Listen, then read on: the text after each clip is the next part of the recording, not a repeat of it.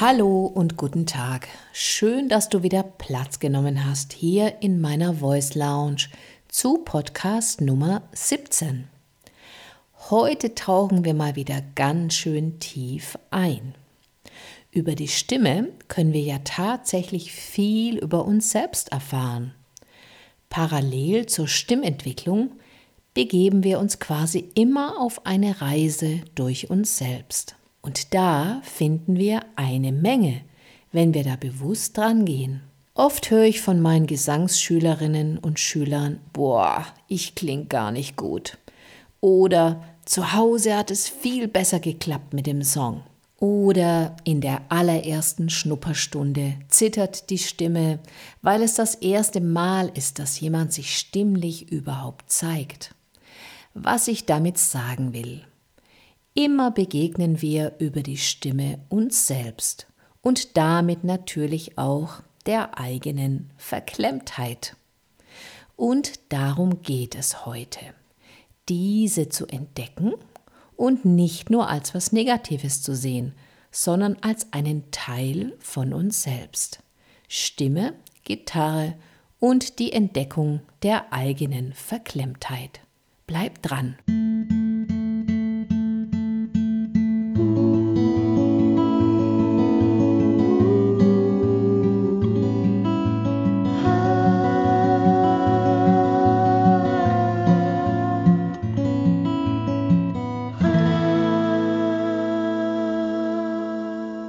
Zunächst, was ist Verklemmtheit denn überhaupt?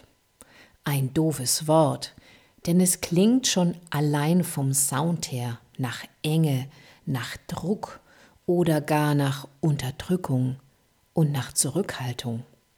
Es klingt nach Verschließen, verkrampft und angespannt sein. Ein anderes Wort dafür wäre zum Beispiel Hemmung. Wir können also sagen, ich bin ganz schön verklemmt oder auch hier bin ich echt gehemmt. Du kannst ja selbst entscheiden, was für dich besser klingt, obwohl es eigentlich das gleiche meint.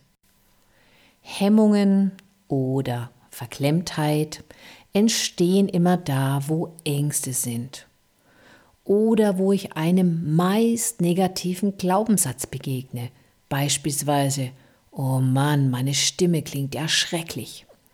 Das höre ich sehr oft, wenn jemand zum Beispiel seine Stimme zum allerersten Mal aufgenommen hört. Oder eben, wie eingangs beschrieben, in der ersten Gesangsstunde. Also können wir auch sagen, eine Hemmung taucht immer da auf, wo wir aus irgendeinem Grund Angst haben, uns zu zeigen, wie wir sind. Und die Stimme ist ja ein Spiegel unserer Befindlichkeiten, eigentlich der Spiegel. Eine Grunderfahrung, die viele Menschen mit ihrer Stimme gemacht haben, war das einmal halbjährlich stattfindende Vorsingen im Fach Musik. Vor der ganzen Klasse also aufstehen, singen, widersetzen. Für viele der absolute Horror. Für mich zum Beispiel war das immer ein guter Moment. Ich habe es genossen, vor anderen zu singen, habe mein Herzklopfen zwar wahrgenommen, aber ich mochte das Ganze trotzdem. Und natürlich habe ich die positive Bestärkung in Form einer guten Note auch genossen. Oder auch den Applaus meiner Klassenkameradinnen. Ganz anders die meisten von ihnen. Totale Angst vorher, Schwitzen rot werden beim Singen und oft das Totalversagen der Stimme und dann eben die schlechte Note. Damit natürlich auch der sich immer weiter verfestigende Glaubenssatz, ich kann nicht singen. Und dies schleppen viele Erwachsene zurückzuführen auf diese Erfahrung immer noch mit sich herum. Da, da, da,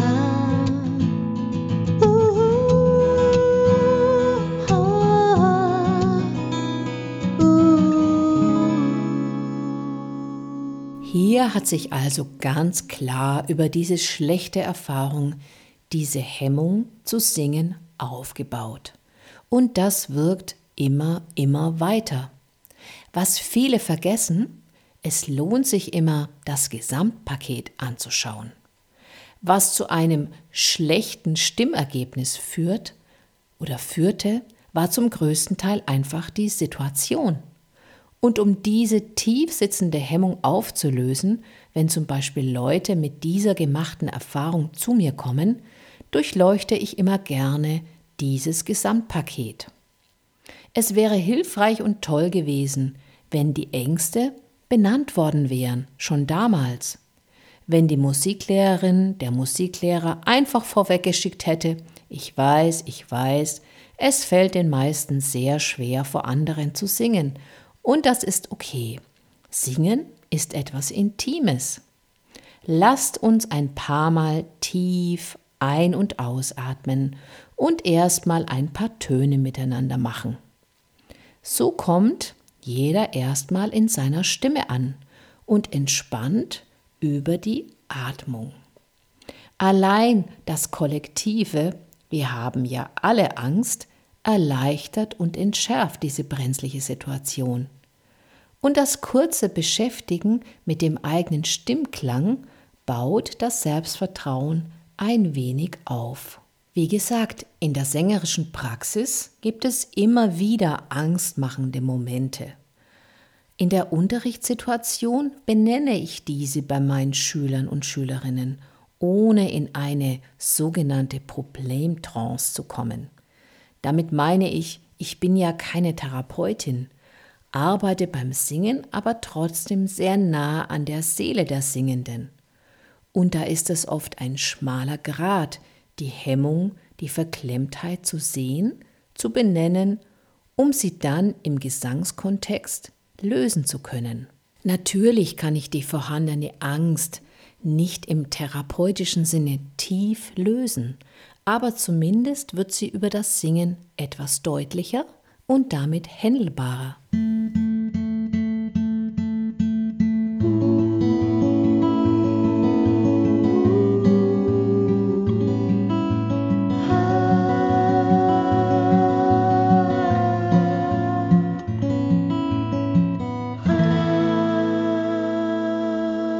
Und wie immer geht es, und da wären wir tatsächlich bei der Akzeptanz.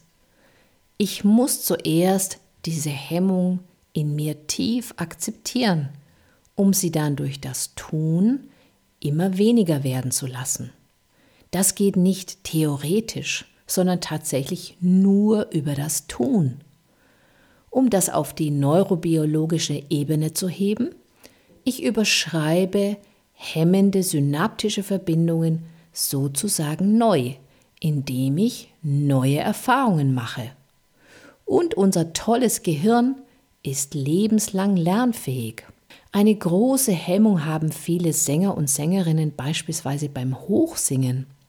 Das kannst du dir ganz genau anhören im Podcast Nummer 8, die Sache mit der Höhe.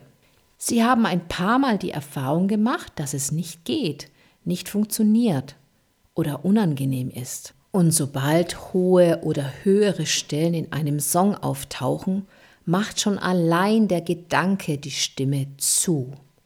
Und ist die Stimme zu oder eng, geht halt nichts mit Höhe.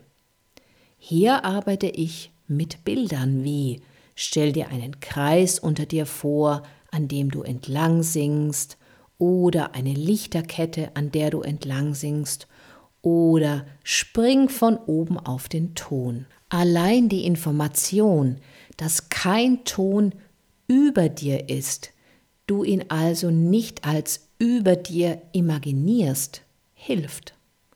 Alle Töne, egal wie hoch sie sind, stelle ich mir immer unter mir vor. Mit der Zeit und mit der körperlichen Erfahrung, dass es funktioniert, löst sich diese Angst, löst sich diese Hemmung also auf. Da, da, da,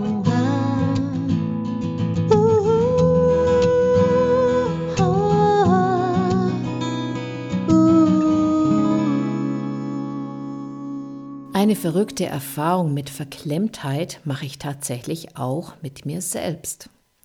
Ich spiele schon eine Weile intensiv Gitarre, nehme Unterricht und übe täglich, nehme das Ganze also sehr ernst. Vor anderen Leuten singen ist für mich überhaupt kein Problem. Das ist ja mein Beruf und ich mache das schon sehr lange. Aber Gitarre spielen vor anderen ist der blanke Horror für mich. Ich habe herausgefunden, dass ich wenig Vertrauen in meine feinmotorischen Fähigkeiten habe. Ich habe etwas geübt, aber sobald ich es jemandem vorspielen möchte, kommt sofort der Gedanke, dass ich einen Fehler machen könnte. Und weil ich das denke, verspiele ich mich. Natürlich bin und war ich darüber frustriert bin ich doch tausende Male aufgetreten, habe Konzerte meist mit Stimme, aber auch in Kombination mit Cajon gegeben. Also, was tun? Denn natürlich möchte ich an diese Hemmung nicht aufgeben. Ich suche dennoch die Herausforderung des Vorspielens, aber so ganz im Kleinen. Beispielsweise spiele ich meinem Gitarrenlehrer vor und sage ihm aber auch, dass mir das schwer fällt und wenn meine Finger dann mal wieder das vorher geübte einfach nicht machen wollen, egal. Ich kann es akzeptieren, arbeite aber daran und begebe mich immer wieder in diese unangenehme und auch angstmachende Situation mit dem kleinen Ziel, kleine Auftritte mit der Gitarre, also kurze Einlagen bei Geburtstagen, zum Beispiel selber zu begleiten und nicht mehr auf einen anderen Musiker angewiesen zu sein. Es ist ein Weg. Das zu akzeptieren nimmt Druck und lässt dich an deinen Hemmungen oder, wie im Titel benannt, an deiner Verklemmtheit nicht verzweifeln, sondern wachsen. Natürlich spiegeln sich Hemmungen und Verklemmtheit auch immer auf der körperlichen Ebene, das habe ich ja anfangs bei der Analyse dieses Worts schon angerissen. Wir sind meistens eng im Körper, wir sind nicht weit, wir sind nicht locker, wir sind angespannt, wir sind verkrampft.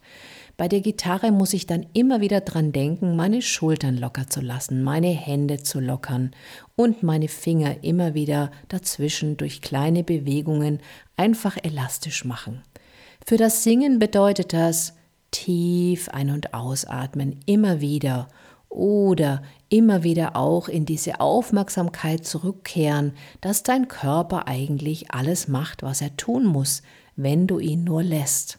Das heißt, möglichst entspannt und locker an die ganze Sache rangehen und nicht die riesengroßen Erwartungen haben, sondern eher dich überraschen lassen von dem, was vielleicht heute beim Üben geht. Da, da, da,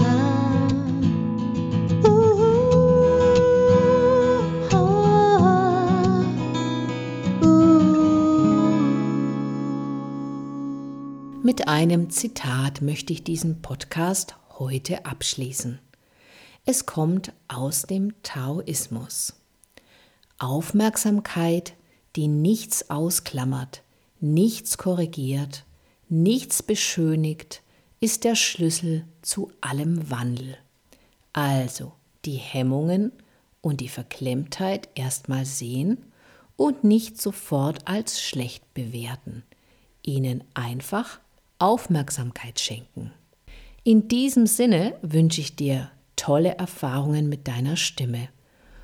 Oder wenn du ein Instrument spielst, auch da eine gute Reise mit deiner Verklemmtheit. Hier war Petra Straue. Und ich freue mich natürlich, wenn du beim nächsten Podcast auch wieder Platz nimmst, hier in meiner Voice Lounge. Du kannst dich hier in dieser Lounge auch ganz schön breit machen. Es gibt viele weitere Podcasts zum Thema Stimme mit ganz unterschiedlichen Schwerpunkten. Und natürlich möchte ich dich dazu animieren, ganz viel auszuprobieren und immer tiefer in deine Stimme einzutauchen. Also, bis zum nächsten Mal.